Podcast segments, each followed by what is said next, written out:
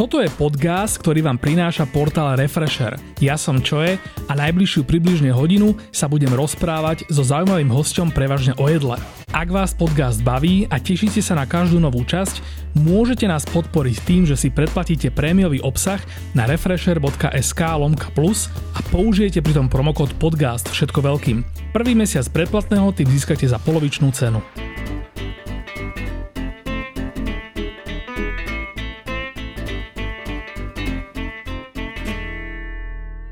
Bratislava Whisky Club je whisky načenec Andrej. Jeho Instagram je úžasná zbierka týchto nápojov z celého sveta. Nájdete na ňom zaujímavé postrehy aj podrobné opisy chutí. Andrej je vo svojom obore taký insider a vášnivý propagátor, že som si ho musel zavolať do ďalšieho podcastu venovanému zaujímavým nápojom. Vítaj Andrej. Čauko, ďakujem za pozvanie. Prosím ťa, čo je Bratislava Whisky Club? Ja, ja som si najprv myslel, že to je nejaký podnik, ale to asi nie je úplne podnik a zároveň ako keby to nie je úplne len, že Instagram teba, kto, ktorý ochutnávaš whisky.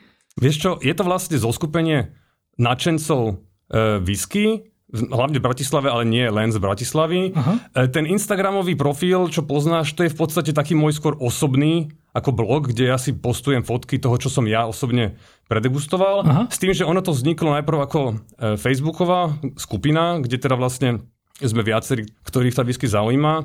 A organizujeme si degustácie, rozprávame sa o whisky, e, vždy, keď nejaká novinka vyjde, tak si to tam o tom píšeme mm-hmm. a napríklad, keď nejaká zaujímavá fľaša vyjde, ktorá nás zaujíma, tak si kúpime, rozdelíme sa, poskladáme sa na vzorky a Podelíme sa o zážitky, o skúsenosti. Ako to vyzerá, že, ako to prebieha, že vyjde nejaká nová whisky? Lebo ako, keď vidíš na tých uh, fľašiach, že majú že 15 rokov, 10 rokov, 20 rokov, tak uh, je to akože tak, že zrazu zistíte, že vyšla nejaká nová whisky, alebo akože si poviete, že á, že o je 20 rokov od uh, zasudovania tejto whisky a konečne pôjde do fľaš, alebo ako?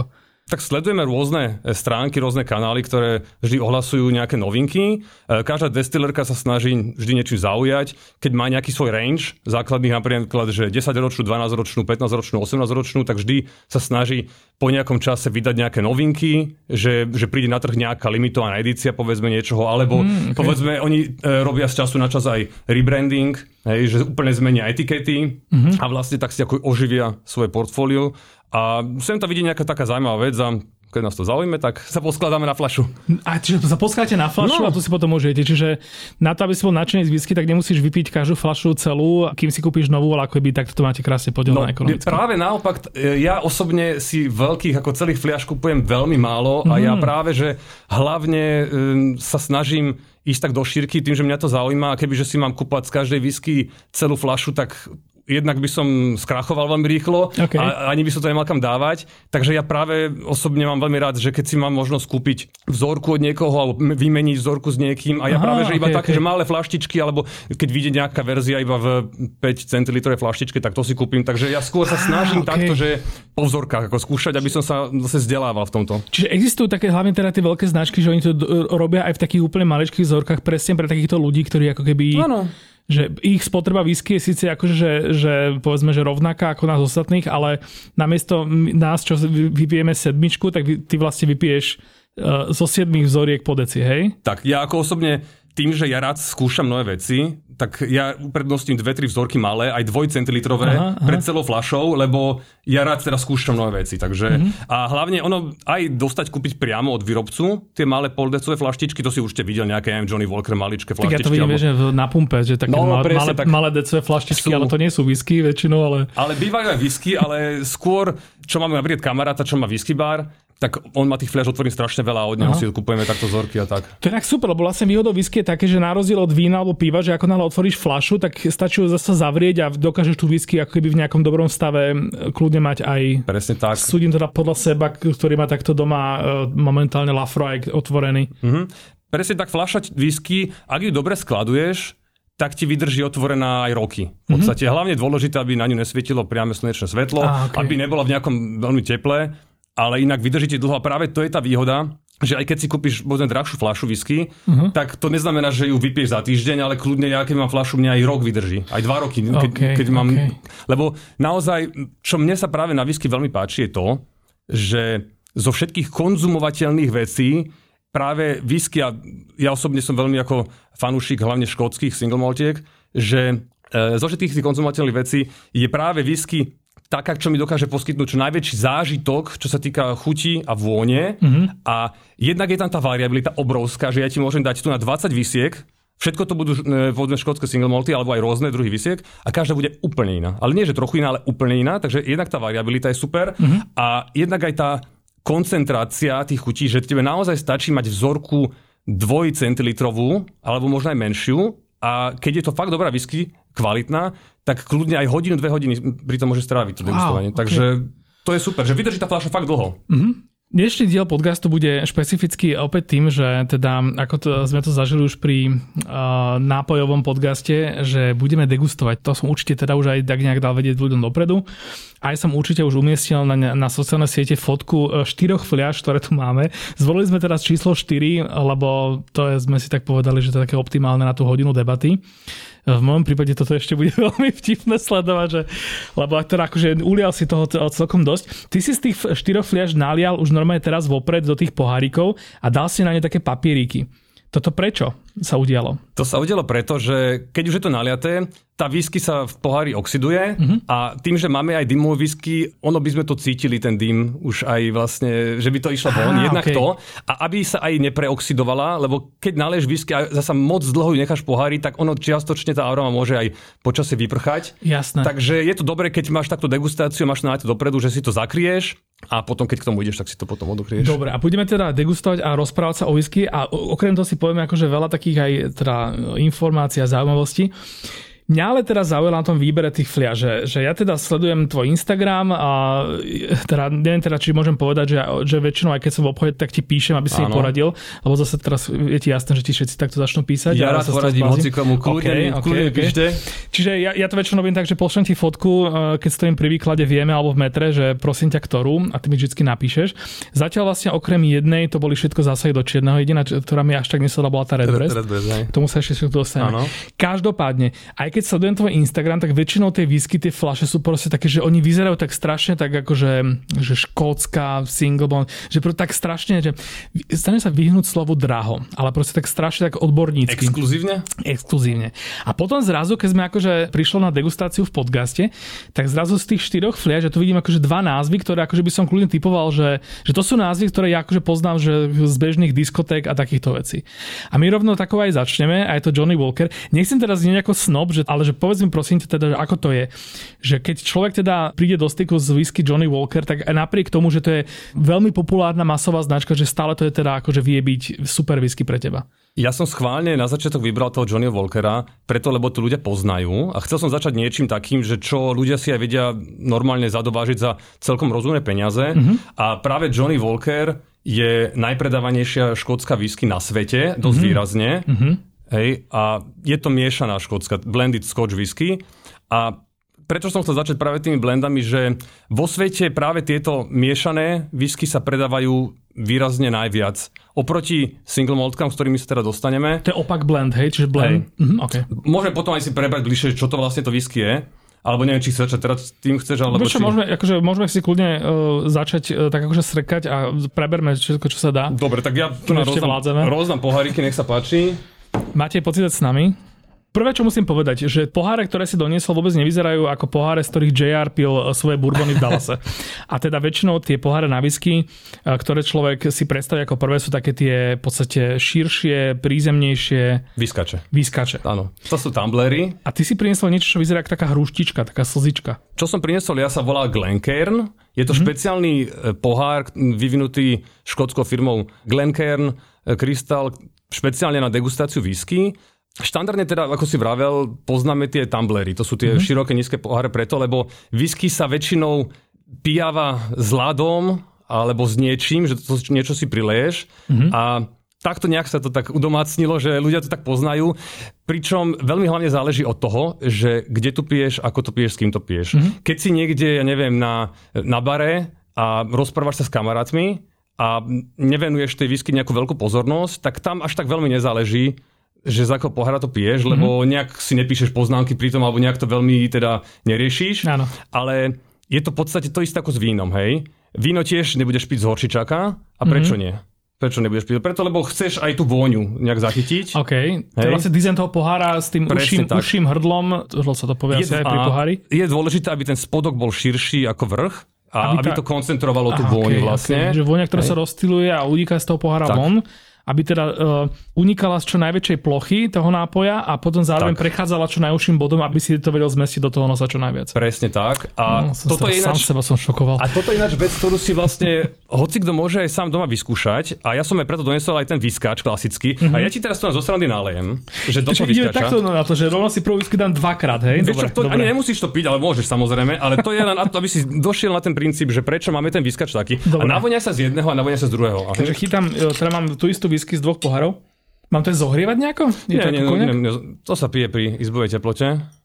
Ozaj, áno. Ten vzduch je citeľne e, zriedený tým čistým vzduchom. Je to podstatne menej Keď výrazné. Keď sa snažím nasávať tú whisky na toho širokého pohára, ktorý dokonca ešte ide do väčka, čiže akoby, že menšia plocha e, presne. nápoja postupuje do väčšieho otvoru. Presne tak. A keď máš whisky, ktorá je kvalitná a ktorú si chceš užiť všetkými zmyslami mm-hmm. a pre mňa tá vôňa tej whisky je polovica toho zážitku, naozaj, že okay. polovica. Takže ja keď mám dobrú whisky, aby som ju dostal v tumbleri, tak jednoducho o polovici toho zážitku prídem, čo je teda veľká škoda. Oh, okay, okay. Takže preto je to dôležité.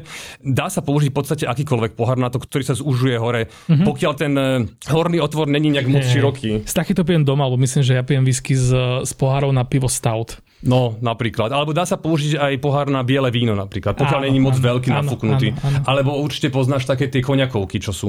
Také tie áno, balónové, áno, také nafúknuté. Áno, také širšie guličky. Také, čo sa tak držia zo spodu. Za, Zohrievajú, hej. hej a tu zase až tak veľmi nemám rád tento pohár, lebo ten je až taký príliš veľký, mm-hmm. ale mhm. dá sa použiť ako určite čokoľvek je lepšie. V podstate vyskáč, keď si chceš užiť tú whisky a teda aj poriadne sú prevoňať, tak je asi najnevhodnejší možný pohár, aký existuje. OK, dokonca. Lebo, lebo naozaj si to môžeš vyskúšať. Ja som sa s týmto už veľa hral, že som rôzne poháre používal a naozaj z takého tumblera naozaj necítiš skoro nič. No. OK, čiže prvá vec, ak chcete si užiť whisky, tak e, použijete na tým, aby ste si vypýtali najbližšie podniku z nie z Tumblera, ale z... Ako sa volá tento pohár? Tento sa volá Glencairn, ale Glencairn, keď, nie si, okay. keď nie si vo whisky bare, tak ho tam určite mať nebudú. Môžete zaflexovať, že vy, že vy viete a bar nevie a tým pádom už ste... Dobre, poďme si užiť druhých 50% tohto nápoja. Poďme na to, na zdravie. Na zdravie. Mhm. No skús možno ty napríklad začať, že... Oh, toto som sa bal. No takto, že ja sa vo whisky akože uh, dosť nevyznám, pretože donedávna ešte whisky pre mňa bol nápoj, ktorý by mi nenapadlo si kúpiť. Mm-hmm. Pre mňa to bolo ako keby, ja som bol pravdepodobne odchovaný na takých tých lacnejších a takých rozšírenejších, ľudovejších whisky, Jasne. ešte z mladosti dávnej. Pre mňa to bola taká akože že mydlová voda, tá chuť. Áno. Potom som prišiel na to a bolo to, keď proste s nejakými kamarátmi sme si náhodou dal, teda ja som si náhodou dal Talisker, škótsku single malt whisky z Isle of Sky tak uh, som zrazu zistil, že človek, že tam je, že to je plné dreva, plné dymu, plné proste všelakých ovocí a takýchto veci. A som tam zrazu cítil. Pravdepodobne to malo niečo dočinenia aj s tým, že som mal oveľa viac rokov, než keď som pil naposledy whisky na nejakej stužkovej. Túto konkrétne, pardon, teraz musím zopakovať. si pripomenúť. Uh-huh. No tuto až tak veľa necítim dymu. Ale cítiš tam dym, hej, trochu. Ale je tam akože niečo také, že je tam drevo, skôr by som to opísal. Máte cítiť niečo do kysla? Poď radšej ty, lebo toto... Táto Double Black, ono vlastne ten Johnny Walker má strašne veľa rôznych edícií. Ono začína na tom Red Label, čo asi pozná každý. Mm-hmm. Potom ide Black Label, čo je 12-ročný. Pôvodne som chcel doniesť ten Black Label, lebo mm-hmm. to je taký, že naozaj veľmi, veľmi rozšírený a v podstate ja keď som niekde v nejakom podniku, čo není whisky bar a vidím tam ten Black Label, tak to je taký, čo si akože objednám a čo mám celkom rád. Není to, že človek z toho odpadne, ale je to podstate ako väčšina blendov takýchto cenovo dostupnejších sú to veci, ktoré sú hlavne na to, že na pitie uh-huh. a nie na nejaké degustovanie. Hej? Okay. A tento Double Black je tak, um, má základ v tom Black Labeli a on je dozrievaný v sudoch, ktoré boli silno vypálené, uh-huh. takže trošku také drevitejšie tóny. Ono hlavne, ide to viac tak do karamelky, by som povedal. Uh-huh. Je tam ten dym výraznejší, tiež je aj oproti Black Labelu e, viacej zadimená, takže obsahuje väčšiu časť e, tých dymových visiek. Tóny by som povedal karamelky, možno náznak nejakej čokolády. Tam je v pozadí trošku jemne aj nejaké možno čerstvé ovoce, svieže, nejaké jablčko, možno pomaranč. Úžasné, že v momente, keď to ty povieš, tak ja, ja tam zrazu samozrejme no, cítim. Ti to idem sugerovať všetko, no. Ovoci až tak nie, ale tá čokoláda mi tam zrazu ako keby prišla jemne, ako taká úplne no. očividná vec. A trošku mm-hmm. možno oriešky, by som mm-hmm. povedal.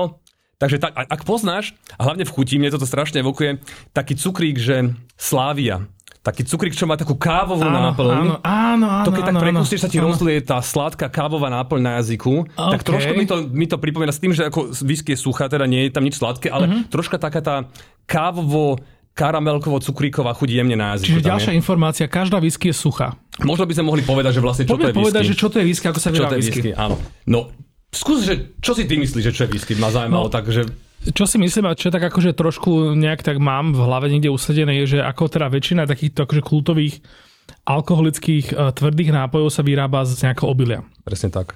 To obilie v prípade whisky je, je jedno aké? Je to ráža, alebo je to... Môže to byť vlastne čokoľvek, akékoľvek obilie.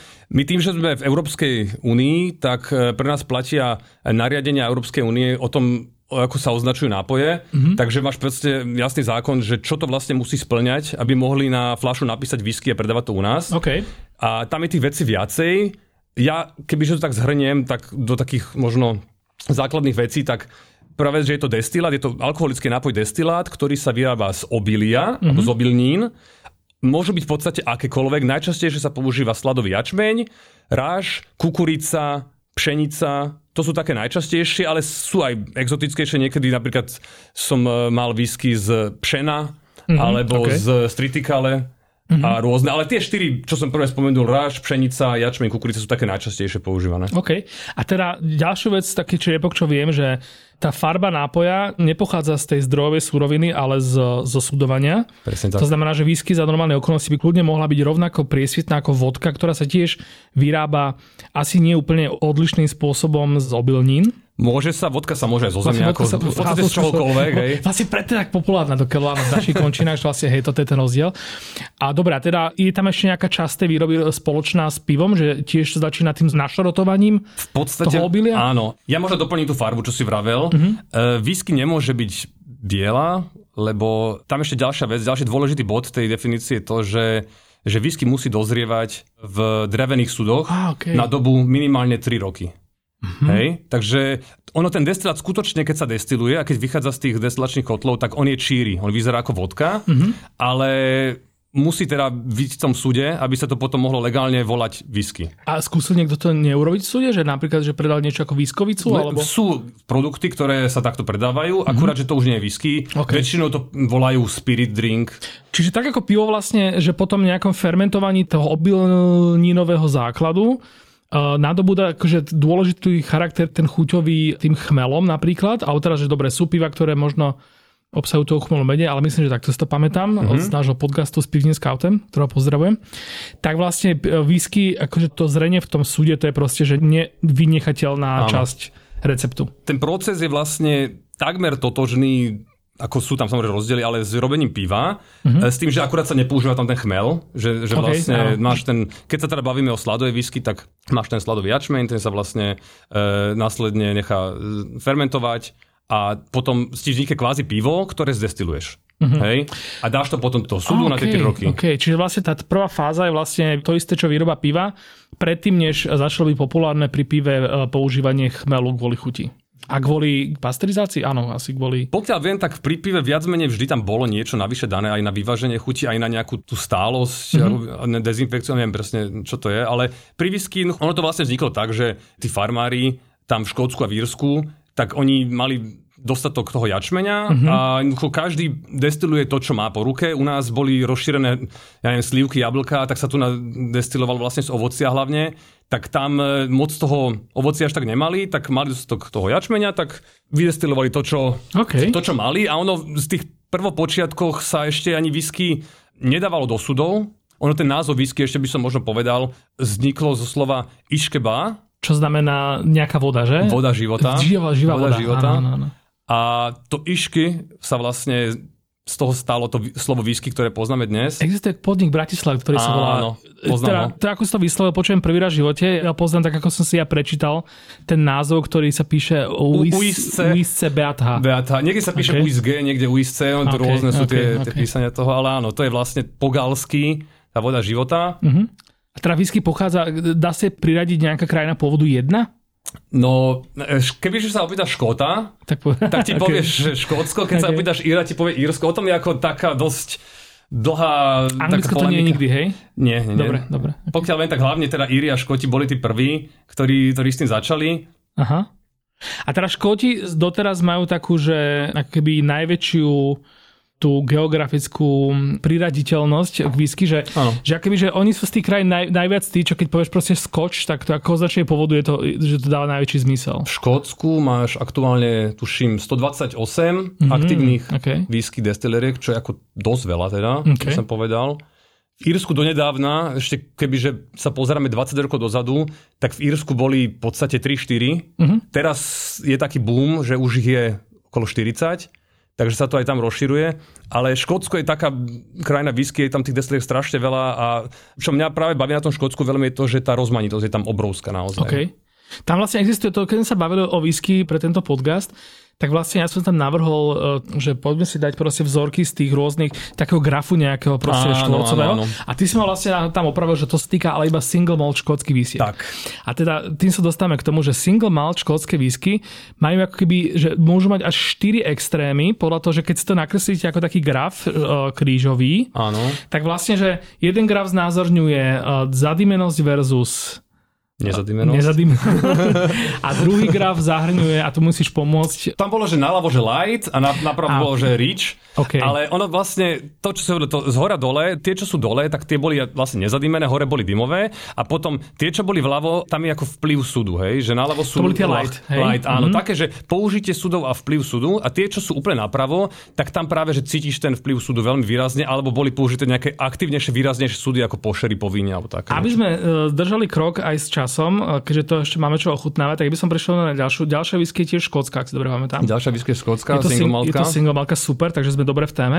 Takto, všetky moje, moje doteraz obľúbené whisky sú v právo hore. To znamená, že extrémne zadimené a extrémne silné. Uh-huh. Tuto by som kde našiel v tomto krížiku? Tuto by si našiel veľmi, veľmi vpravo, ale nie hore, lebo nie je zadimená.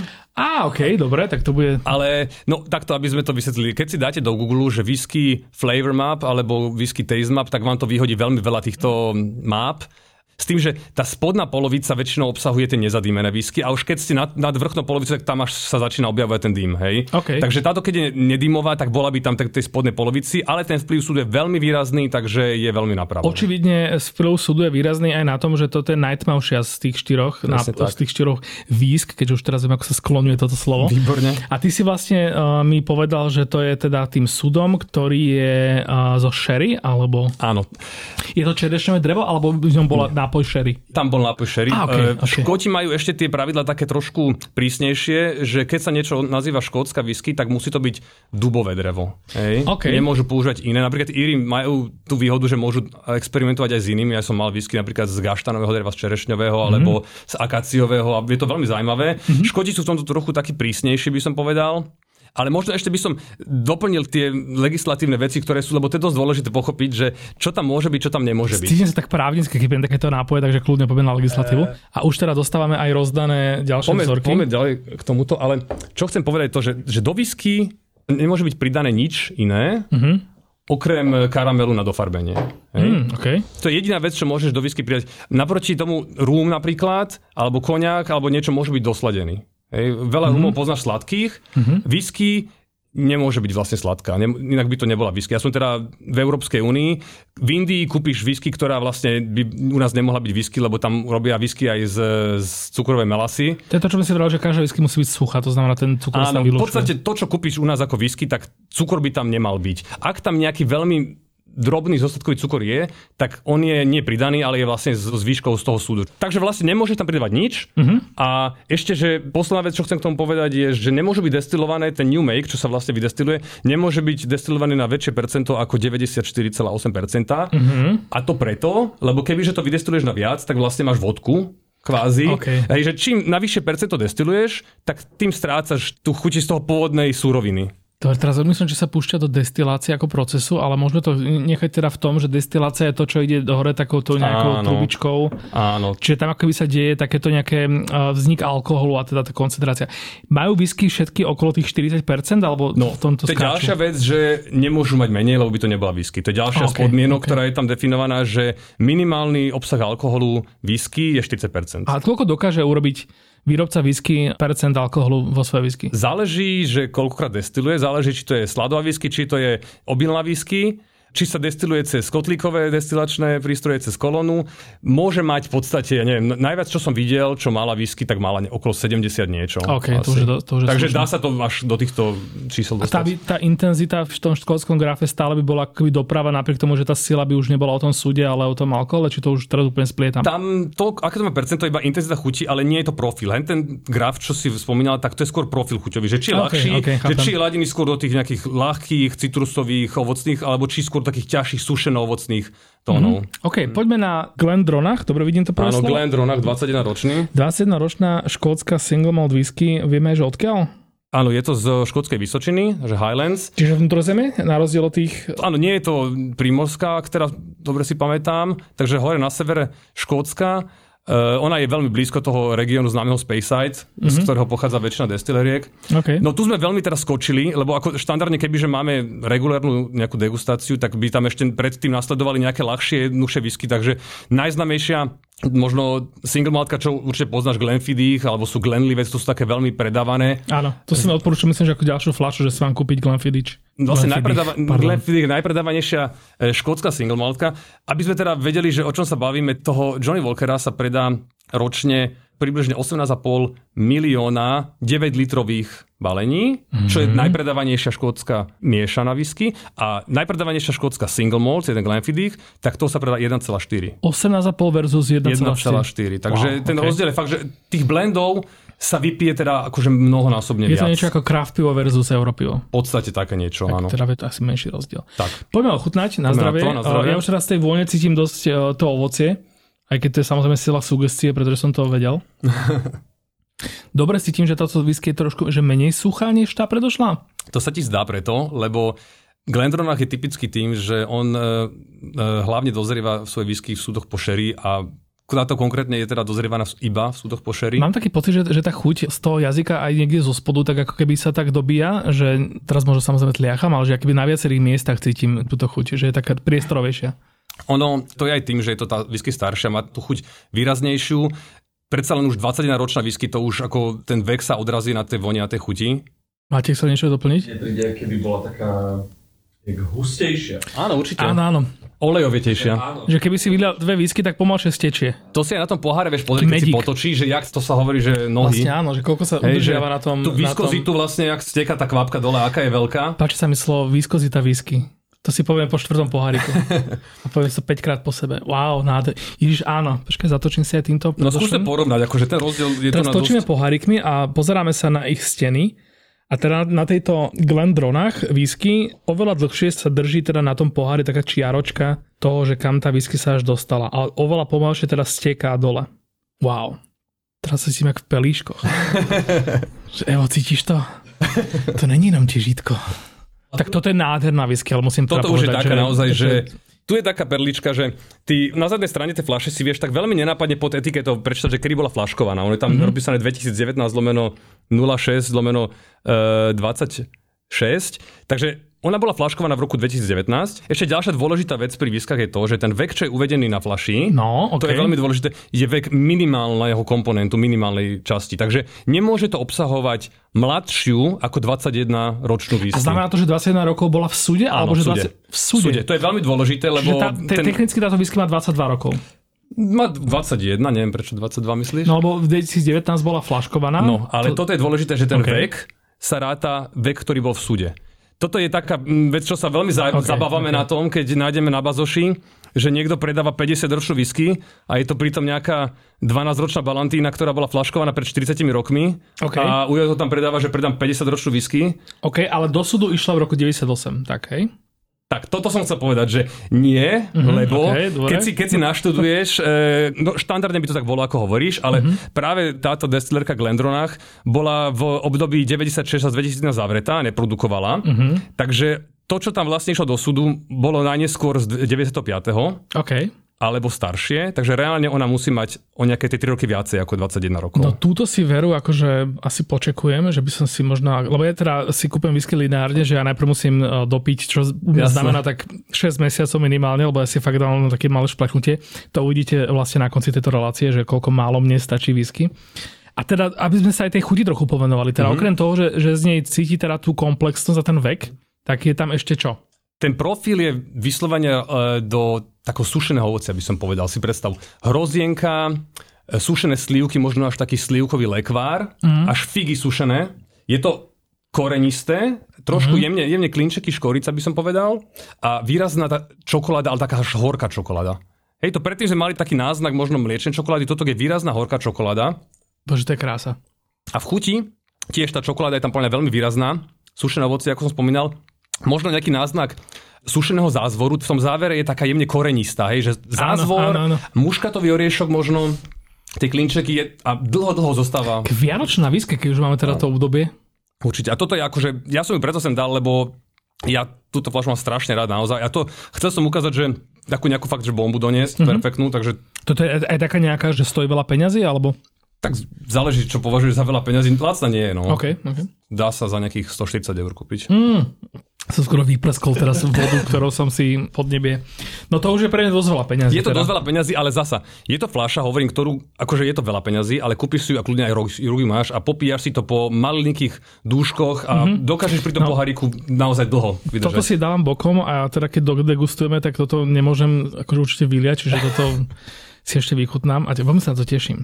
Dobre, a teraz rozdiel medzi škótskou a írskou whisky, teda okrem toho, že, že v Írsku teda platia menej prísne pravidlá o to, z akého dreva teda je súd, mm-hmm. je ešte v niečom inom, akože tam nejaká taká že keď teda niekto je milovník škótskej whisky a niekto je milovník írskej whisky, tak akože dva sa stretnú a teraz čo je to, v čom si povedia, že proste, že jeden je Liverpool, druhý Manchester United? Taký možno základný rozdiel je, že e, Škóti väčšinou destilujú dvakrát, v tých kotlíkových destilačných kotloch a Íry väčšinou trikrát. Uh-huh. To je taký základný okay. rozdiel. Som sa povedal, že prečo je iba raz, ale potom vlastne, že sú to Íry, OK, tak...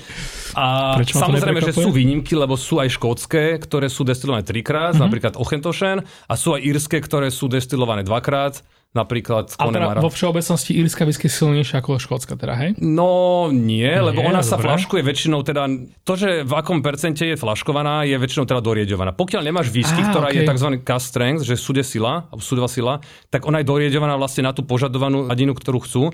Ona keď vyjde vlastne z toho kotla, tak áno, oni, oni to vydestilujú na vyššie percento, mm-hmm. lebo teda tým, že viackrát destilujú, tak tie írske pri dvojnásobnej destilácii sa dostaneš niekde na nejakých 70% možno alkoholu mm-hmm. toho New pri trojnásobnej niekde vyššie, možno okolo 80 plus minus. Okay. Hej? Takže ten New Make majú Íry vlastne vyššie e, alkoholovo posunutý. Ono, aj tak sa tá whisky ešte potom dorieďuje väčšinou na 63,5 predtým, ako sa to do súdu. Mm-hmm. A potom, keď to z toho súdu vlastne ide von, tak oni to potom zriedia na požadovanú. Prečo vlastne neexistuje taká akože tradičná anglická alebo welshská whisky? Existuje aj veľská whisky, Penderin napríklad, uh-huh. ale neviem, no v Anglicku alebo vo Walese moc nie je tá tradícia taká. Je to taká tá divočina, alebo dostávame sa k tomu, že vlastne to Škótsko je to Irisko, je také ako keby že v tej histórii toho ostrova je také, že čím ďalej od Londýna, čím je taká divočina príroda, také aj to podnebie, také akože... Tam boli tí farmári, mm-hmm. kde tam pestovali ten jačmeň a tam to tak nejak vzniklo, že, že tam mali na to podmienky. No tak Angličania majú zase svoje tie, čo oni majú, že to sherry a Koniak asi nie. Čo majú Angličania vlastne? Také typické. Neviem, gin? Gin, ok, ok, áno, a sme doma. Asi gin, no. OK. Dobre, ale naproti tomuto, Existuje teda samozrejme, že tá americká časť, ku ktorej sa ešte dostaneme, ano. ale akože whisky taká dosť, čo pre mňa bolo dosť veľké prekvapenie, tak akože dosť silná tradícia whisky v Japonsku. Vychádzam z toho, že poznám japonské whisky a sú to akože bez výnimky také tie veľmi exkluzívne a drahé flašky. No povedz mi napríklad nejaké, ktoré poznáš japonské. Tak to ti nepoviem, ale akože je to to, že raz som takú dostal um, do daru, uh-huh a potom ešte vždy, keď som si išiel poprezerať e, do takých tých obchodov, ako je vo Fresh Markete, také tie drahé všelijaké, kde v klietkach vlastne majú železných ano, ano. tieto alkoholy, tak tam majú takú sekciu proste iba japonsku. No mňa to fascinuje už len tým, že, že vlastne som o tom dlho netušil, že to existuje vôbec. No do Japonska vlastne tá tradícia robenia whisky prišla zo Škótska. Okay. Ten, ten vlastne pán E, Masataka Taketsuru, ktorý priniesol whisky, on bol sa v Škótsku zaučať a vlastne prvá destilérka v Japonsku, čo bola e, založená, je Santori Yamazaki. Ten rok ti asi presne nepoviem, ne, tuším, to bolo 1800 niečo, Mm-hmm. A oni vlastne sa snažili replikovať ten štýl. 1870 začala tak, produkcia. No, môže mm-hmm. byť. A ten škótsky štýl vlastne oni sa. Prvá komerčná produkcia až v roku 1924, čiže, Dokonca. čiže vyše 50 rokov to vlastne boli čistí nadšenci. No. A oni, Japonci sú takí ako perfekcionisti, že, že snažia sa všetko ako doviesť do k dokonalosti. Ako vo všetkom. Ako vo všetkom, hej. A naozaj ako japonské whisky vedia byť veľmi dobré, naozaj. Len e, taký problém je s japonskými whiskami, že tým, že v posledných rokoch ten dopyt išiel tak strašne hore, mm-hmm. že tie ceny idú úplne... Že A čo do... sa stalo s tým japonským whisky? Že bolo to tým, že ľudia sa už tak ako keby nasítili uh, tými tradičnými uh, škótskymi, ktoré poznajú. Lebo takto, ďalšia vec potom je, to môžeme potom ďalej prebrať, mm-hmm. že, že pokiaľ máš nápoj, ktoré ako keby nejaká kvalita závisí od toho, že 10 rokov musí byť v súde, mm-hmm. tak asi dosť komplikovanejšie do, do toho, ako presadíš nejaké také ako to nazvať, že trendy a, a posuny Áno, a takéto. to, ťažko sa to plánuje, mm-hmm. no takto dopredu. Kde to nastal ten zlom? Je tam viacej faktorov, ktoré to ovplyvnili. Možno, čo prispelo k tomu boomu, je e, jeden spisovateľ, ktorý sa volá Jim Murray, ktorý vydáva každý rok e, whisky Bibliu, mm-hmm. hodnotí vlastne whisky, tak on v jednom roku, teraz neviem, či to bol 2014 alebo plus minus tak nejak, vyhlásil Yamazaki Sherry, že je najlepšia whisky na svete. On Okay. takto vždy si každý rok povie, že toto je najlepšia whisky na svete. Mhm. Aj keď teda veľa ľudí s jeho názormi moc nesúhlasí s tým, čo tam napíše, ale OK. každopádne je veľmi známy. Influencer celkom. čo? Áno, ako vo svete whisky určite, aj keď teda hovorím, nadávajú na neho ľudia celkom. To je jeden človek, ktorý má takúto moc? Je to jeden Lebo z tých faktorov. Michelinský sprievodca predsa len sú stovky ľudí, ktorí to hodnotia. On je považovaný za najznamejšieho whisky novinára na svete v podstate. Okay, tým, že to, Jonathan Gold whisky, hej? Hej, ale ja som si raz kúpil tú jeho knižku a to bolo prvý a posledný krát, čo som si kúpil, lebo... No on veľmi tak zvláštne hodnotí naozaj, že, Mhm. mm-hmm. že niektorým naozaj podľa mňa hnusným výskam dáva proste veľmi vysoké hodnotenia a niektorým proste úplne fenomenálnym dáva nízke a úplne mm-hmm. nerozumiem tomu prečo a nevadí, ale tak je to, OK. okay. berme to ako názor jedného človeka, takže v poriadku, ale on možno tak čiastočne teda sa spolu podielal na tom, že teraz ľudia si začali viacej všímať tie japonské whisky mm-hmm. a plus to Japonsko je taká exotika, že ľudí to zaujíma tak zrazu začali vykúpať a naozaj došli na to, že tie japonské whisky boli naozaj a teraz sú veľmi dobré Mhm. a ako si sa Japoncom minuli zásoby, no. Takže OK, čiže to je vlastne ďalšia vec, že vlastne, že to, aká bude dobrá whisky o 10 rokov, vlastne, že tá whisky už teraz existuje. Áno, niekde v súde tam leží a čaká na svoj čas.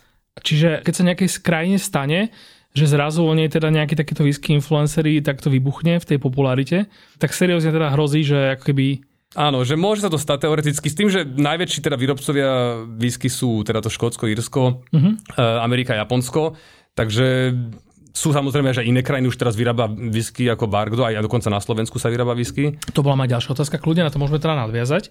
Ďalšia vec, ktorá ma tak akože neprekvapila, ale že teraz som si všimol na tvojom Instagrame, že teda máš tam zastúpenú aj slovensku, neviem, či existuje viac značiek slovenských, ale teda slovenskú značku Nestville, ktorá sa vyrába v hniezdnom a preto sa aj volá Nestville, lebo to je akože hniezdo, Nestville, A Village, áno. Village, áno. To je vlastne pri Starej Ľubovni. Áno, presne tak. A teda ja som túto whisky, že myslím, že nepil, ale akoby, že v mojich očiach e, jej nepomohlo, že jej reklamu robí Jožo Ráš. To mi tak prišlo ako také, že... Ale že on okay. povedal, že, že ešte potrebuje čas sa mi zdá, keď sa na to niečo také, dobre. niečo také, že, lebo on ten Jameson si pije hlavne a on, že Tak teraz neviem, po- že či je dobré alebo zle, že Jožo Ráš ešte aj skritizoval túto whisky. Ale ty si ho napriek tomu mal teda na svojom Instagrame a nedopadla úplne zle, že akože napísal si o nej celkom také, že, že môže byť. Tak to bol si tam v Hniezno, v tej destilerke? I Chodím okolo, lebo ja chodím vám zo Zamagúria z chalupy, chodím občas do Ľubovne na hrad a vždy teda ideme okolo takých veľkých pútačov e, naznačujúci, že to už niekde tam aj je.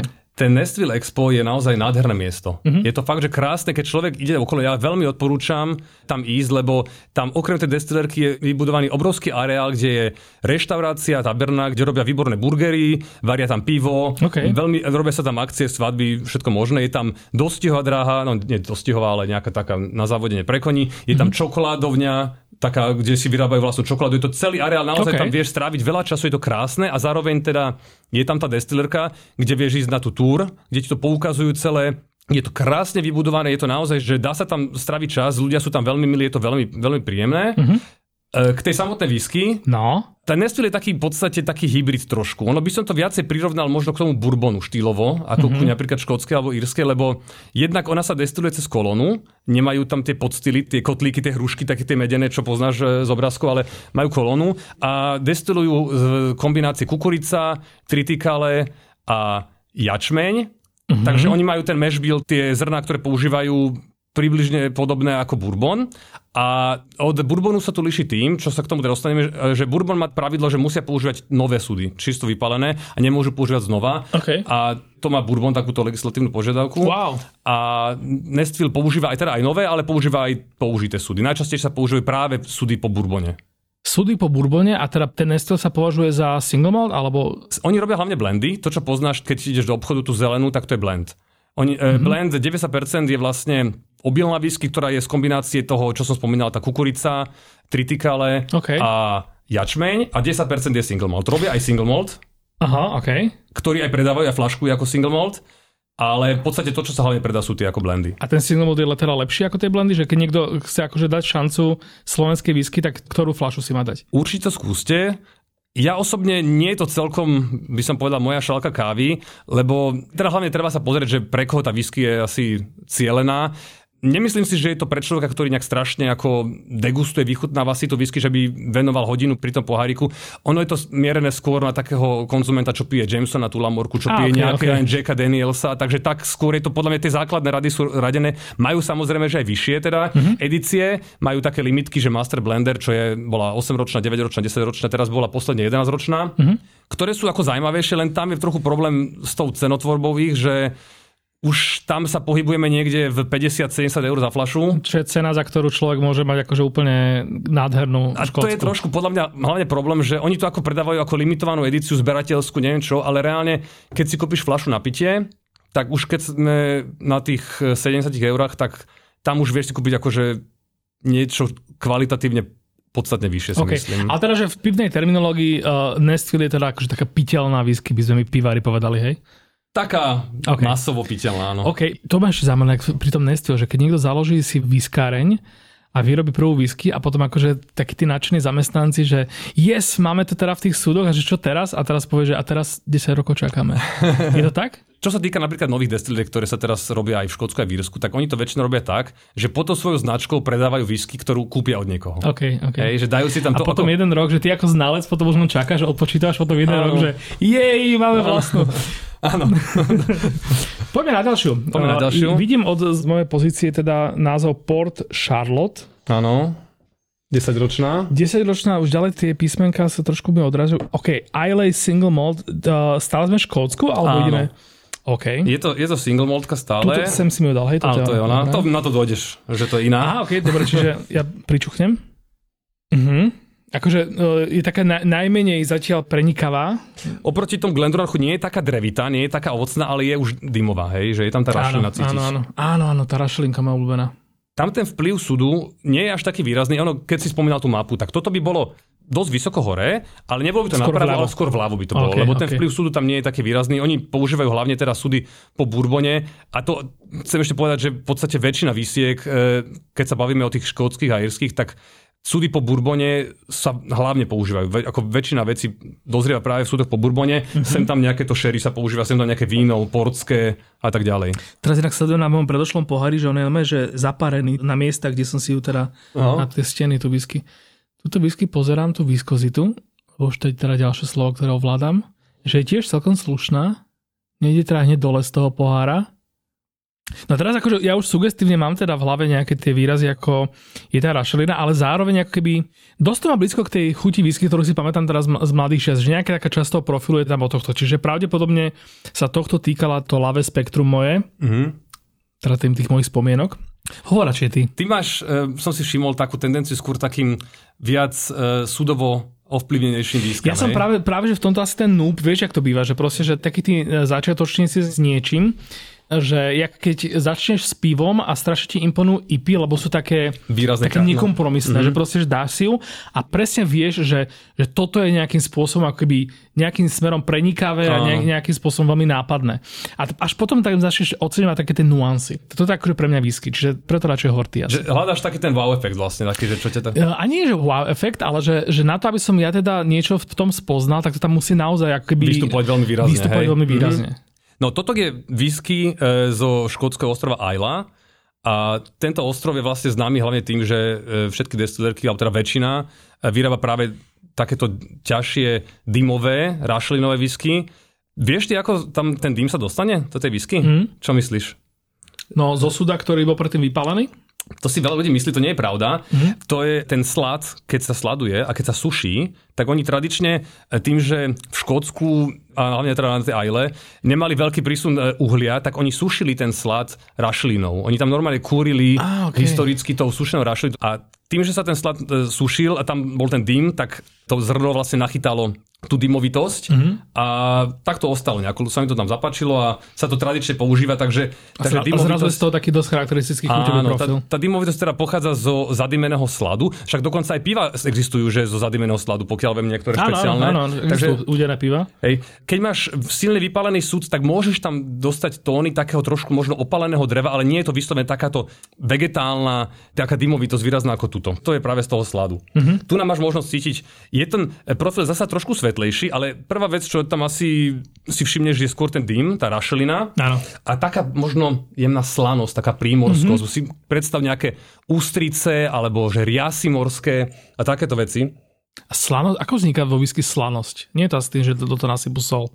To, ono reálne sol tam nie je samozrejme, ale to je ten charakter, ten, čo sa hovorí, že, že kousl, taký primorský charakter. Ono aj tým, mm. že aj tá whisky dozrieva pri moji, tak aj ten vzduch je možno taký nejaký wow. slanší, ale to sú polemiky, lebo máš aj dymové whisky, ktoré dozrievajú v škótskom mainlande, kde tam vôbec takáto nič není a pritom sú také slané, ale to práve tá rašlina robí, že tá, ten dym okay. si to evokuje tú so, A teraz späť k tému otázke, že existuje vôbec akože spôsob, akým povedzme, že whisky o 50 rokov mm-hmm. bude iná od tej dnešnej zvláštne, že napríklad, že aby som teda na nejakom príklade povedal, že pri výrobe whisky, akože ľudia sa držia teda tradícií a teda nejakých že predpísaných vecí, že ano. tým, že Škoti si povedia, že práva škótska whisky musí splňať týchto x vecí, mm-hmm. tak tým akoby vymedzia dosť ten charakter na, na dlho, dlho do, dopredu.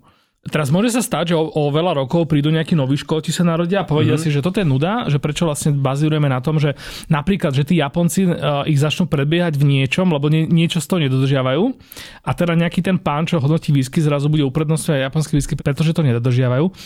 Môže sa reálne teda potom tým pádom stať, že sa nejaké také akože dostatočné množstvo škótov rozhodne, že OK, tak táto tradícia teraz pre nás ako keby začína byť menej dôležitá a poďme nejakým spôsobom tú whisky e, vyvinúť.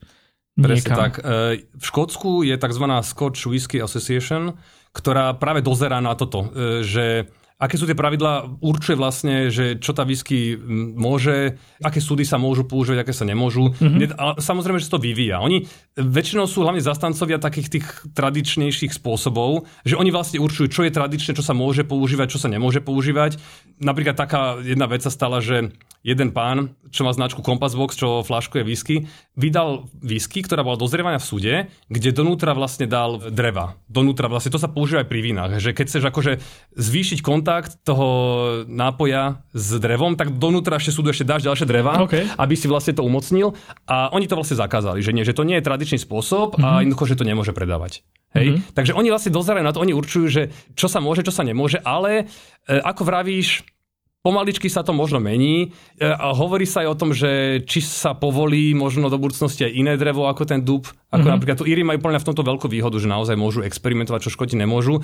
Takže uvidíme, kam sa to bude vyvíjať, ale práve tá SVA, tá asociácia je taká dosť, že konzervatívna zatiaľ. Mm-hmm a väčšinou nepripúšťa moc takéto veci, ale napríklad nedávno, ten, kedy to bol rok, dva dozadu, povolili použitie sudy po tekile hej, na, na whisky okay. napríklad. Hej, a malo to teda nejaký obohacujúci charakter? Sú napríklad už vychádzajú e, whisky, ktoré teda boli dozrievané. Ja som popravde ešte asi nepil takúto mm-hmm. whisky, ale že sa to niekam hýbe. No. A vie, vieš čo, človek, teraz mi napadlo, že jak si hovoril teda, že niekto má záujem na tom, že aby teda ten nápoj si viac zobral z toho kontaktu s tým drevom a tým pádom dal do súdu nejaké drevo a teraz niekto mi to zakázal. A mne pritom napadlo, že Tvar súdov je vlastne akože historicky daný tým, že, že toto je tvar, v akom vedeli ľudia z dreva vyrobiť nejakú nádobu. A preto ten súd má teraz zaoblený tvár a tak ďalej. Dnes, pri dnešných znalostiach, by si vedel akože vyrobiť teoretický súd aj v inom tvare, na to, aby teraz stále plnil ten charakter. Prečo niekto, komu práve Škótska whiskyová asociácia zakázala strkať teda drevo do súdu, neurobí to, že si proste vyrobí vlastné súdy, ktoré budú napríklad že ploské. Že jednoducho tam tá, že vieš myslím, že to, nebude, že to nebude tak, že gula, ale že to bude vlastne nejaká ploská vec a tým pádom ten kontakt tej whisky s tým drevom bude že úplne že maximálny. Ty môžeš vlastne s tým hýbať. Tie tvary a veľkosti súdov sú samozrejme že rôzne, hej. Môžeš napríklad dozrievať whisky aj v minisúde, v maličkom, hej. Mm-hmm. Len tam potom ti veľmi výrazne rastú náklady s tým. Hej? Kebyže dozrievaš whisky v minisúde a nejakom ešte dokonca špeciálne vyrobenom, tak mm-hmm. jednoducho to nebude zaplatiteľné. Napriek tomu, že ten súd môžeš použiť najbližších 100 rokov, alebo to no, tak nie? Takto, ono... E, záleží, koľkokrát to použiješ. To prvé vždy použitie je to najaktívnejšie. Čím viac ten súd používaš, tak tým vlastne menej vplyvu ten súd dáva. Hej?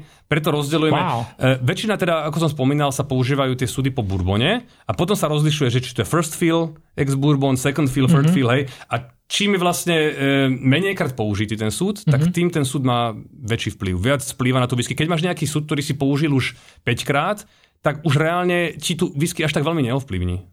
Zase tam, ak si budeme vymýšľať blbosti, lebo už mám uh, v sebe t- skoro 3 poháriky whisky, ale teda, že nedá sa to urobiť tak, že proste niekto v nejakom súde urobí whisky, mm-hmm. potom to požičia kamošovi pivárovi, ktorý v tom vyrobí pivo, lebo tým pádom bude môcť predávať pivo, ktoré bolo, že jak to povie, že barreled in scotch, uh, neviem čo, oak. Áno. A potom vlastne to dá naspäť tomu výrobcovi whisky tým pádom výrobca whisky povie, že táto whisky je zo súdu, v ktorom dozrieval nejaký stout.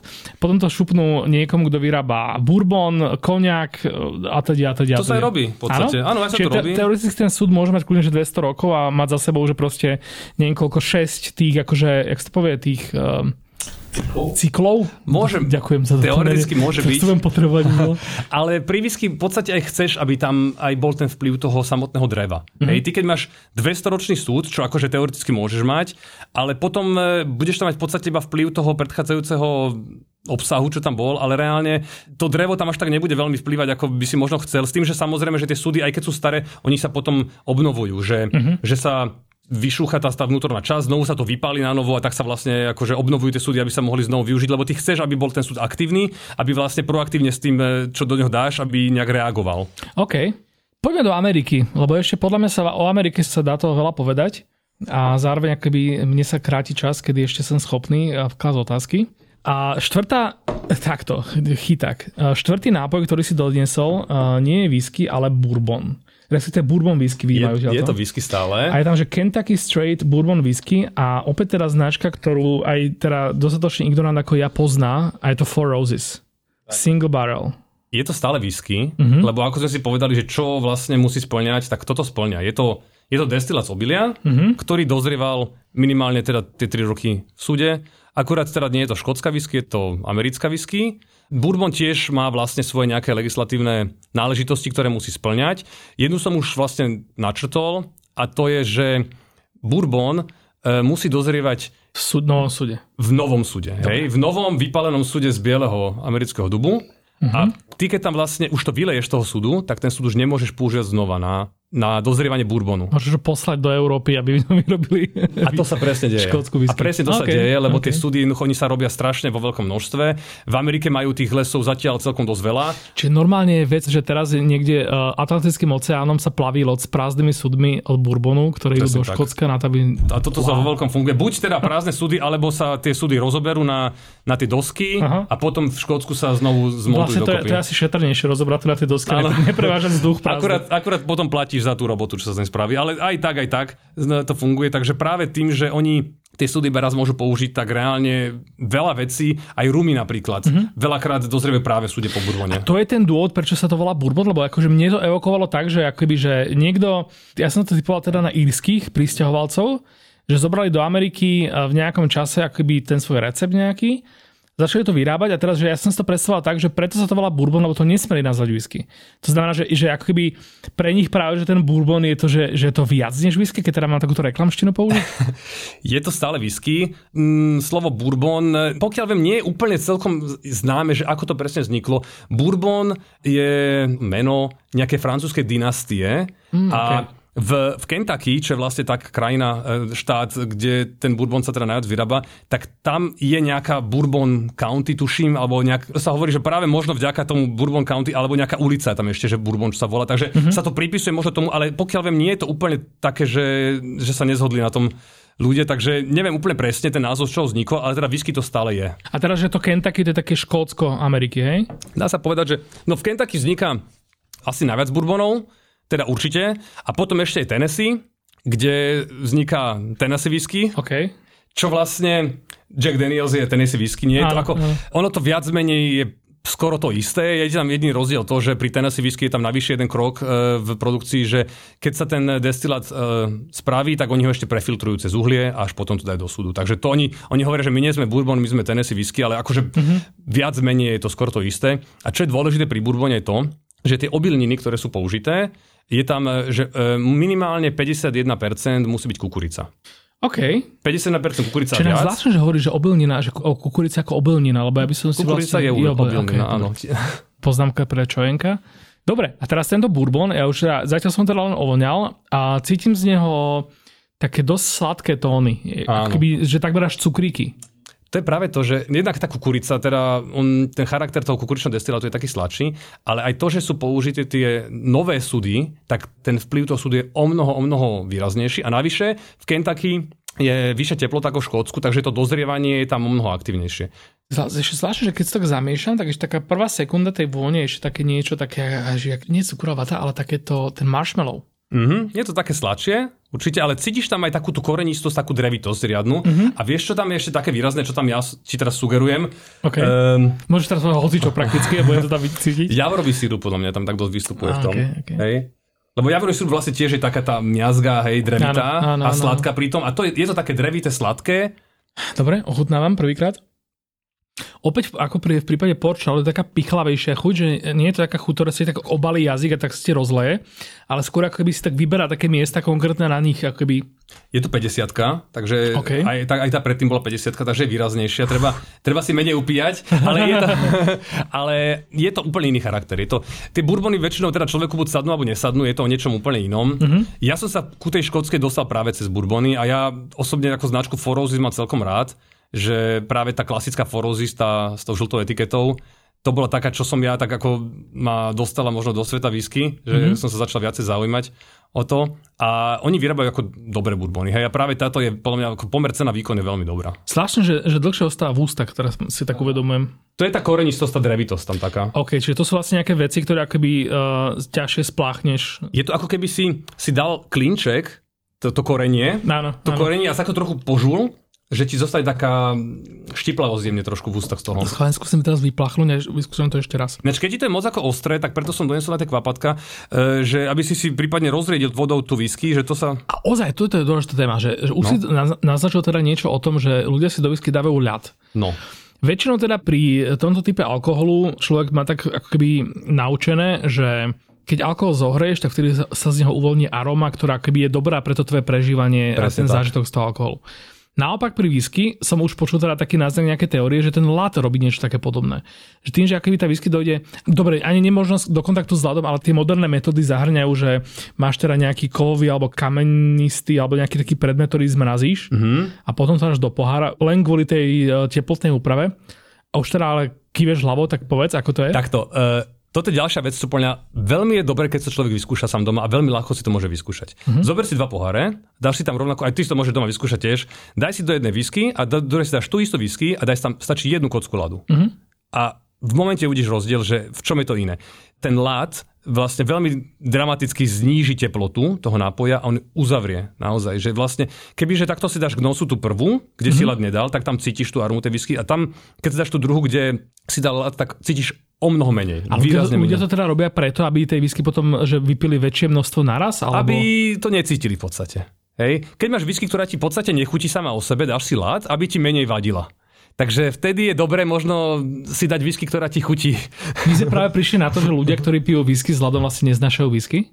Takto. V prvom rade chcem povedať, že každý nech pije whisky tak, ako mu vyhovuje. Hej, zasa tu nie sú nejaké písané pravidla, že ako to musí byť, len čo ti ten ľad naozaj objektívne spraví je to, že ti tie aromy zatiahne a naozaj potom tú whisky o mnoho menej cítiš v nose, v podstate vôbec mm-hmm. a v chuti v podstate taktiež. Jednak ti to aj zriedi ten ľad, keď sa potom roztápa, takže sa, sa rozrieďuje tá whisky, ale naozaj reálne ju potom necítiš a je potom hlavne veľká škoda, že keď si kúpiš dobrú whisky a dáš do nej lac, tak reálne je to ako trošku škoda peňazí, lebo keby si kúpiš podstatne lacnejšie a dáš do nej lac, tak ako máš to viac menej mm-hmm. skoro to isté. A sú som to také, že tábory, že, že je reálne, že teraz keď dáme von tento podcast, mm-hmm. tak napíšu buď tebe alebo mne, alebo hocikam na, na Facebook a internety na lampareň, do hlavných správ a podobne. Napíšu proste ľudia, ktorí akoby, že budú, že tým lát vo whisky a teda budú sa byť za to, že to akože naopak má nejakú funkčnosť. Lebo ako by nechceme veriť to, že všetci tí proste tých 90 plus percent ľudí, ktoré si objednávajú whisky s ľadom, lebo to pravdepodobne tak videli v nejakom filme, že vlastne akoby, že robia v živote chybu. Že sa nie, je to, nie je to chyba, ako sa, pokiaľ ti to takto chutí, tak je to mhm. super. Okay, tak pí to okay. s ľadom, ako v podstate tak ako so všetkým, hej, že ak ti to vyhovuje takto a viac to chutí, tak môžeš to piť tak, ale objektívne reálne tie arómy budú o mnoho menej výrazné. Ďalšia taká potom vec, ktorú mám teda takto za na, naučenú, alebo teda ako zaujímavosť si ju pamätám, je, že do whisky by si akože teoreticky mohol chcieť dať trošku vody na to, ano. aby si ju ale teda, že nie rozriedil, ale že naopak, aby z toho chuťo sa stalo niečo, na základe čoho si ju naopak užiješ viac. Presne tak. Čo to je? Keď máš whisky, ktoré sú flaškované na vyššie percento alkoholu, hej, napríklad máme ten Glendronach bol 48, alebo mm-hmm. ten Porchel je 50 a zdá sa ti, že je príliš ako alkoholová ostrá, tak je dobrý nápad si tam trošku tej vody kvapnúť, dá sa kľudne aj zobrať e, normálnu čajovú lyžičku, kvapnúť si trošku vody. A mm-hmm. ona sa, tým, že tam tú vodu pridáš, tak ona sa zvykne tak viac otvoriť, zjemniť trošku. Ja to mám vyskúšam asi. Kľudne, teraz, kľudne už teraz sa mi bude asi dosť problematicky e, to porovnávať, lebo koľko mám natiahnuť do tej Skús začať možno, vždy je dobre začať menej, menej. a ovoniavať, ochutnávať. Ako to, keď máš doma čas hodinku, dve, tak je dobre sa s tým trochu pohrať. Okay. Nechcem to určite dávať do tej uh, Glendronách. Vieš čo, lebo... práve, že tam by si kľudne mohol, lebo práve, aj keď oh. je to staršie whisky, ale tak? tým, že je to 48, tak pár kvapiek, ono to dokáže tomu trochu Čo pár kvapiek, čiže naozaj to len o tom, že, že ťup, ťup, hej? Je to veľmi subjektívne, hej. Sú ľudia, ktorí si vodu nedávajú vôbec, vôbec a sú takí, ktorí si to pomaly rozriedia až na polovicu. Dal som si 5 kvapiek vody, zvyšok si teraz sem tam naspäť, lebo už sa mi tu míňa a potrebujeme ešte na... Ale ako ja by som povedal, že hlavne pokiaľ sa napieš a sa ti zdá tá whisky, že je príliš ostrá, uh-huh. až mhm. tak, že až moc, že ti to je nepríjemné, uh-huh. tak je dobre si trošku tej vody pridať, okay. chvíľku počkať, ovoňať a naozaj sú whisky také, ktoré by si neveril, a že jak sa veľmi dokážu zmeniť. Paradoxne, že táto druhá e, nebola ešte tá, ktorá bola, mi prišla až taká pichlevá. Hej. Že skôr akoby... No to je tým, že už je, je staršia, je taká dobre vyzretá, odležaná, že ten alkohol je tam tak viac integrovaný donútra. Potom ešte máš vlastne whisky, ktoré sú flaškované v sudovej sile, ktoré majú kľudne 55-60% a tam naozaj tá voda už je celkom dobre si ju dať, aby si to rozredil na tú svoju ideálnu hodnotu, aby ti to vyhovovalo. A toto je inak mega, že po týchto dvoch pichlavých whisky, teda akože, sorry, ja to nazývam teda takto po mojom, tak keď som sa vrátil teda naspäť tejto škótskej zadimenej, tak ešte viac ako vnímam to, aká je ona taká ploská. Áno. Jak by také, že ti tak pokrie ten jazyk proste tou chuťou, že mm. namiesto aby ti ho tak nejak... Hej, že popichalo ti jazyk. Mm-hmm. Už asi prestan dať zmysel, už za to veru ukončíme. Podľa mňa, keď sme sa dozvedeli, že fľaša stojí 160 eur, tak už len toto nám... toto ináč veľmi, ďalšia vec, že veľmi, ako, keď ti niekto povie, že tá fľaša stojí toľko, tak hneď si spravíš trošku iný obraz. Ja tam s rumami, to... akože, ktorým sa rozumieme ešte menej. A to ináč to je taká veľmi zaujímavá bola štúdia o tomto, čo ako mňa celkom pobavila. Ja keď doma degustujem, tak ja sa vážne snažím naslepo a keď mám, robím si doma flight, tak ja sa snažím si to dať tak, aby som nevedel, že čo to pijem, lebo bola taká štúdia, to bolo tuším s vínami robené, mm-hmm. že dali ľuďom dve fľaše vína s tým, že bolo to to isté víno, ale oprvom povedali, že je to nejaká lacná supermarketová značka, aj ukázali, dali to do také fľaše, že to vyzerá lacno a druhé dali, vybrali takú nejakú veľmi drahú luxusnú fľašu vína a bolo to pritom to isté víno a potom, e, jak to pili, tak e, im merali aktivitu mozgovú mm-hmm. a tie časti, ktoré sú zodpovedné za vnímanie nejakého pocitu toho subjektívneho, že im to chutí. Hej? Mm-hmm. A naozaj reálne, nielen, že to popisovali slovne, že im tá druhá chutila viacej, ale aj to tak prežívali. Okay. Takže keď ti poviem, že táto whisky stojí milión, tak mm-hmm. naozaj no, no, no. ti to sugerujem vlastne, že ale reálne ti aj bude chutiť lepšie. Hej? Pri tých rumoch som to tak mal, akože, že nechcem teraz zabíjať k iným alkoholom, ale tam som mal možnosť ochutnať proste rum, ktorý bol taký extrémne suchý. Mm-hmm. A to bol doteraz môj najväčší zážitok, že mám také dva najväčšie zážitky s alkoholmi. Mm-hmm. A to bol tento rum, ktorý keď som dal do úst, tak v momente som nemal v ústach žiadnu tekutinu. Chápeš, že, uh-huh. že som len cítil chuť, ale, ale necítil som tú tekutinu hmatovo. Uh-huh. Že vlastne kompletné moje ústa boli všetko chuťové poháriky, informácie si brali chuť, Hej. ale ten materiál som tam necítil. A to bola pre mňa akože najväčšia suchosť, ako som kedy zažil. A čo to bol za rum? Pamätáš si? No, budem to musieť zistiť, ale tiež tá fľaša stála šialené peniaze. To bolo to, čo si dal tie storky? Tibor Pataj tu bol ako host, uh-huh. ktorý točí cestou, necestoval. On má doma takúto zbierku a na, teda naposledy mi ulial trošku. Lebo dával si nejakú zakapu, tuším, mikzočko. Zakapa, hej, to bolo, aj, sladké, to už bolo inokedy, to bol druhý Je to bolo inokedy, To hej. už nemal hen tú flašu. Uh-huh. A potom vlastne ešte som mal aj takýto podobný zážitok, keď sme pre Refresher testovali cocktail bary. Áno. A boli sme vo všetkých možných baroch, čo inak tiež môžeme sa aj teba rád spýtam teda, mm-hmm. čo si o tom myslíš, že boli sme vo všetkých možných baroch, kde proste nám dávali, že koktély, ktoré boli v topánke, ktoré boli v hentom, také, že píšalka, do ktorej si fúkol a čvirikalo to ako vtáčik a potom si z toho vyplň nejakú zmes. A ale boli sme proste v tom American Antique bare, kde proste tie drinky vtedy um, vymyslel taký ten najznámejší slovenský barman Florinc. Florinc. Áno. Zabudol som, ako sa volá Kristý menom. Martin tuši? Ale nechcem, keď to ne, tiež som si úplne istý, neviem. Už nie sme v stave na takéto veci. A tam ma úplne uchvátilo, že vlastne všetky drinky boli rovnaký pohár, teda Áno. že žiadne blbosti sa tam nevymýšľali. A on tam vtedy urobil bezfarebnú Bloody Mary. Že vlastne to bola uh-huh. že Bloody Mary, z ktorej boli odstránené tie rajčinové sedimenty. Uh-huh. A tým pádom vlastne tam, akože bol, že bol tam rajčinová šťava, uh-huh. ale bez dužiny. To znamená, že ona bola úplne priesvitná, všetko ostatné. Bol to priesvitný tento a bolo to akoby, jak tá chuť, jak si ty povedal tomu odborníkovi na whisky, že vlastne, že keď ochutnáš, tak akože prvé, čo ti napadne, nie je, že toto je lahodná dobrá chuť. Práve naopak, máš taký pocit, aký by si že takmer nejakú chemikáliu pila. Že to, je to tak cudzie niečo, Hej. že ťa to až tak úplne šokuje a potom, keď nad tým rozmýšľaš, tak vlastne akože zistíš, že, že toto je moment, kedy máš vlastne ústach chuť, ktorú nielen, že si v živote nemal, ale ju nevieš ani prirovnať vôbec k ničomu Áno. známemu. A toto pre mňa bolo akože úplne taký najväčší zážitok z toho. No, to, toto je niečo práve aj sa stáva hlavne pri tých dymových Eric Lawrence. Áno, aj, sorry, Eric Lawrence, áno. Pre, prepač. Áno. Že človek, keď si dá prvýkrát dymový whisky, tak je to väčšinou taký šok pre nich, hej? Že, mm-hmm. že nevie, lebo nie si zvyknutý piť niečo, čo je akože také zaudené dymové veľmi, ako možno, dobre, z nejakých barbecue mačok máš trošku ten, no, no, no, ten, ten pocit, ale, ale reálne... to je ten rozdiel presne, toto ja mám viedle, že keď vidím, že barbecue omáčka, tak mne prvé čo napadne, že to bude tá chémia hnusná. Lebo málo kto akože urobí tú barbecue zaudenú chuť, takže je to naozaj proste naozaj dym, ktorý proste pri procese výroby bol nejakým spôsobom prítomný. Mm-hmm. Väčšinou to je taká tá esencia, alebo tá Hej. aróma toho, to mne akože nechutí. Mm-hmm. A pri tých whisky napríklad, že toto zase ľudia mi hovorili, že, že jo, že, že akože dobre, že Talisker ešte zvláda, ale že ten Lafroig, to sa ani nedáva, že to je čistá rašelina.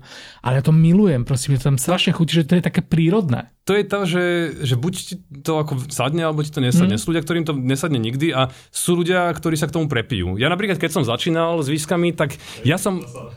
Opakujúca sa téma, že k znalosti nejakého alkoholu sa musíš prepiť. Na toto už mám pripravený proslov na záver tohto podcastu, ktorý sa blíži už za chvíľku. Ale hovor. Že ja keď som začínal s whiskami, tak ja som veľmi tie dymové tiež nejak moc nemusel. Ja som mm-hmm. rád také ovocné a skôr som k tým sherry whiskám uh, inklinoval, že mal som rád tie chute sušeného ovocia, také korenisté, mm-hmm. ale časom v podstate ja neviem, to je ako keď začínaš piť kávu, alebo ja neviem, keď začneš jesť olivy. Hej, že najprv to je také zvláštne, že nevieš, čo si máš o tom myslieť, ale zrazu potom v takých malých dávkach, keď sa s tým stretneš, tak zrazu, že si povieš, že, že kurník, že má to niečo do seba a keď začínaš potom bližšie do toho pôjdeš, tak ťa to môže vtiahnuť. Toto ja som podľa môjmu decku, že v momente, keď uh, ti prvýkrát bude chutiť oliva, tak vtedy si dospelý. No, vidíš, alebo tónik napríklad tiež, akože nechutí hneď od začiatku, ale proste dojdeš na to a podľa mňa je to super. Ako je, to, je to zaujímavé skúsiť a ja si dodnes pamätám môj prvý zážitok, keď som pil Talisker si pred nejakými 8 rokmi, že som nevedel, čo si mám o tom myslieť naozaj, ale mm-hmm. a mhm. vtedy mi to až tak veľmi nechutilo, ale keď som si ho dal potom znova o pár rokov, tak už som to naozaj že mal rád. Okrem týchto štyroch fliaž, ktoré teda sme sprostredkovali našim poslucháčom, by si ešte akože, kebyže máš niekomu odporúčiť niečo, že totálne mind-blowing, z čomu úplne, že vystrelí dekel, čo sa týka výsky, tak akože čo je taká tá ultimátna meta, ku ktorej sa majú prepiť, ako Fúha. hovoríme? No tam akože tých médií je hrozne veľa a tam tie výsky dokážu naozaj sa šplhať do akože obrovských. Čo je niečo také, čo proste tebe spôsobil tento efekt? Napriek tomu, že si ochutnal možno každú whisky na svete. tak to ani zďaleka nie. No môj taký najsilnejší zážitok bolo asi, keď som mal 30-ročnú Kalilu, čo v sudovej sile, To je fľaša, čo sa v podstate už kúpiť ani nedá, bola v limitovanej edícii a naozaj, že niektoré tie whisky, keď už sú v tom vyššom veku, tak tie chute sa transformujú naozaj niekam a posunú sa úplne niekam inám, že, mm-hmm. že presne si povie, že toto som v živote necítil a je to zaujímavé. Ale hlavne, keď niekto začína s tými whiskami, ja by som skôr odporúčal, že začínajte postupne pomaličky a dávajte si také tie skôr základné veci a postupne možno hľadajte nejaké také špecialitky a má to čas, je to beh na dlhé trate, hej? je to maratón. Hej? Okay. Nesnažte sa hneď ísť práve k takým tým drahým fľašom. Nekupujte si, ak začínate z whisky, nekupujte si rovno ten 20 ročný Glendronach, ale začnite s nejakým Glenfiddichom, Glenlivetom, choďte na Highland Park a Talisker si dajte a postupne pomaličky, a lepšie to budete vedieť oceniť. Postupne. Asi platí to, že vlastne, že, že zbytočne, keď nejaký úplný newbie ide rovno na niečo, čo aj nemá šancu doceniť, ako keby. Presne lebo tak. nie, nie, je naučený v tom ešte rozoznávať tie veci, ktoré Určite áno. mu stoja potom za tie peniaze alebo za tú, za tú výnimočnosť. tak. Keď bežný smrteľník sa nachádza teda pred tým regálom z whisky a teda mm-hmm. nenapíše ti, alebo z nejakého dôvodu práve si nemôžeš odpovedať, tak podľa čoho sa akože má tak primárne um, keď teda túži spoznať ten svet, že počul tento podcast a doma, že nechápe, že jak sa dva dospelí ľudia, traja dospelí ľudia dokázali o tom rozprávať už skoro hodinu a pol. V prvom rade vyššia cenovka neznamená, alebo nemusí znamenať lepšiu whisky. Napríklad pri tých Johnny Walkeroch tam e, najvyššia rada je ten Blue Label, ktorý stojí vyše 100 eur fľaša. Mm-hmm. Mne osobne tento Double Black chutí viac. Mm, ako, a tento stojí koľko inak? Okolo 30. OK, Hej. wow. Hej. Že preto je dôležité ako sa na to pozerať takto. Čo sa týka nejakých tých e, odporúčaní, my sme práve robili v Bratislave Whisky Clube také dve kola takých testov, slepých degustácií, e, že najlepšia škótska single malt whisky do 50 eur a bolo to v dvoch kolách. V prvom kole vlastne bola kategória, že nedymové a ľahkodymové mm-hmm. a to som vlastne ja vybral 6 e, vysiek, ktorí ja osobne si myslím, že sú jedni z najlepších v tejto kategórii a druhé kolo boli dymové, tam vyhral, vieš čo. Áno. Ten, ten Lafroy, ten, ten, čo si si kúpil. Ale Okay, no, okay. A v prvej kategórii vyhral vlastne e, ľahko dymový Benromach 10-ročný, aj keď ten Benromach není niečo, čo by som možno začiatočníkom odporúčal, lebo on má také trošku, on je lahučko dymový, taký trošku doslaná, jemne do ale veľmi napríklad dobrá whisky, čo určite môžem odporučiť, je je Glenmorangie 14-ročná Quinta Ruban, ktorá mm-hmm. je finišovaná v súdoch po Portskom.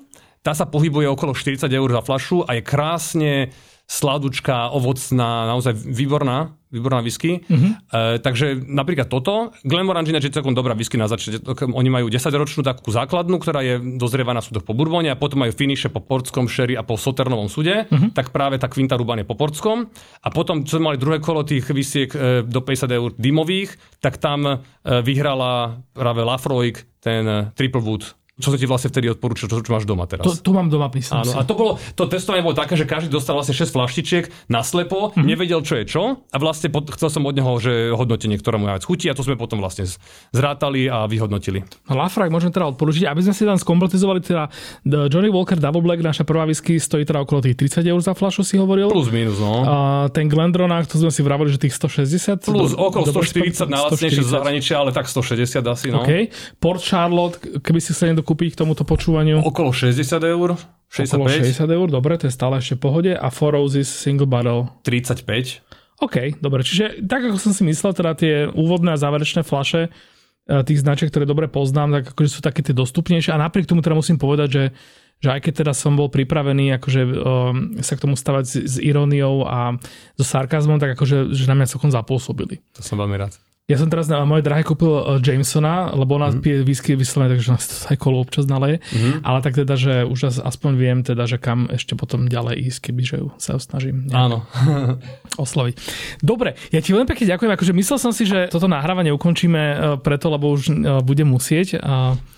Ukončiť a nebudem vedieť už ďalej viesť túto. A nakoniec sme teda no, dosiahli celkom obdivuhodný čas. Všetkým teda odporúčam sledovať Bratislava Whisky Club, lebo zdá sa, že to, teda nie zdá sa, ale že táto téma je očividne dosť e, neobmedzená nekonečná, že stále tam človek vie nájsť. A hlavne teda, že ak si fíčite na takýchto tých chuťových profiloch, tak vlastne pod každým jedným tvojim postom tam tí ľudia nájdú také tie informácie o takých tých drevách, ovociach a takýchto podobných nejakých chuťových profilov a podľa toho, čo máte radi, alebo podľa toho, čo vám príde ako zaujímavé a zrušujúce, tak si môžete vyskúšať. Veľmi pekne ďakujem teda, že si bol hosťom podcastu.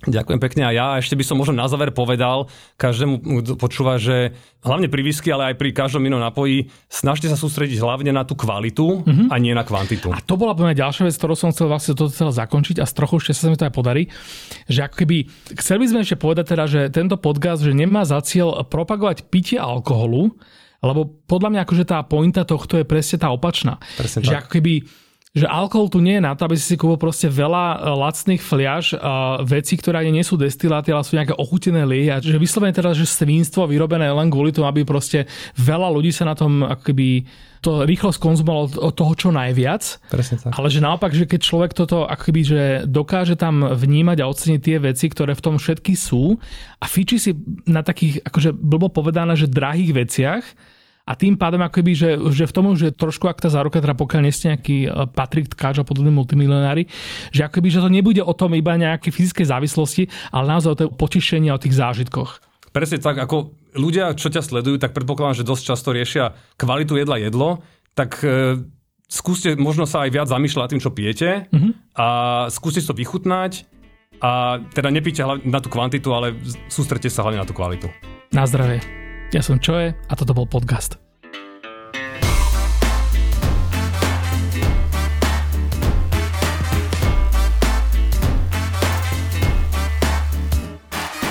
Podcast vychádza každú stredu a ty sa nezabudni prihlásiť na jeho odber na Spotify či v Apple a Google podcastoch. Návrhy a pripomienky k podcastu mi napíš na môj Instagram čo je Bratislava alebo na podcasty zavinač Refresher.sk. Ak vás podcast baví a tešíte sa na každú novú časť, môžete nás podporiť tým, že si predplatíte prémiový obsah na Refresher.sk lomka plus a použijete pritom promokód podcast všetko veľkým. Prvý mesiac predplatného tým získate za polovičnú cenu.